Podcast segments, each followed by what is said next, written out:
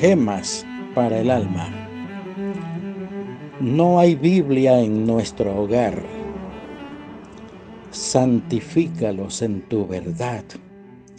Tu palabra es verdad. San Juan 17, 17. Un misionero de la Unión de Escuelas Bíblicas relata la siguiente experiencia en las montañas de Kentucky, Estados Unidos de América. Un día un muchacho me convidó a montar con él en su coche.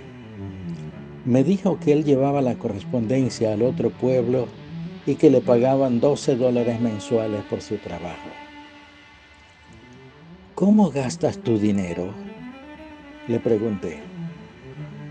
Pues yo ayudo a mantener a mi madre y a mi hermana y el resto lo estoy guardando para comprar un rifle.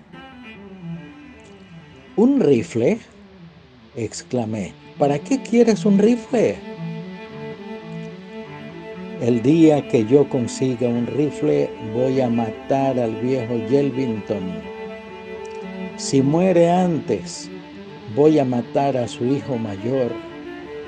Y si él se escapa del país, voy a matar a otro.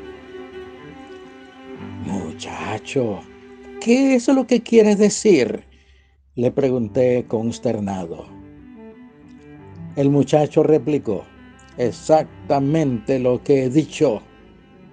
El viejo Yelvington mató a mi padre y el día del entierro yo juré que lo mataría. Ya tengo casi suficiente dinero para comprar el rifle y cuando lo compre algo va a caer allá. Usted sabe la ley de la venganza cuál es. Yo me quedé mudo de asombro. Mi joven amigo, le dije con ternura, tú no sabes que si matas a ese hombre tendrás que huir de tu hogar, ir a la cárcel o ser ejecutado? ¿Sabes tú qué terrible es ser un homicida? ¿Qué es lo que nos dice la palabra de Dios acerca de eso?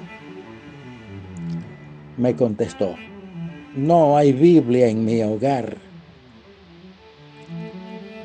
Yo le hablé sincera y cariñosamente, enseñándole la regla del Evangelio de perdonar.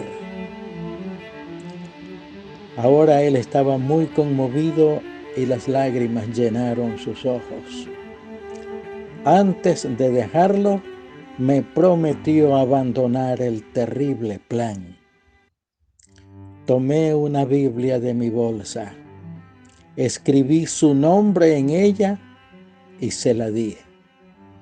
Seis meses más tarde, fue el medio de su conversión, también el de su madre y de su hermana. Es muy provechoso enseñar a los niños la palabra de Dios. Esa pequeña Biblia salvó la vida de un anciano, salvó al estado del juicio de otro criminal, salvó a un muchacho de llegar a ser un homicida y todo eso costó solo unos pocos centavos. Un buen libro, un tratado o una palabra cariñosa a menudo salva a un niño del camino hacia abajo. Oremos. Dios eterno, Gracias te damos por la Santa Biblia, tu palabra inmortal. Cuánta influencia bienhechora hace en la tierra. Millones hemos sido bendecidos con sus enseñanzas sencillas y cautivadoras. En el nombre de tu Hijo Jesús te damos gracias. Amén.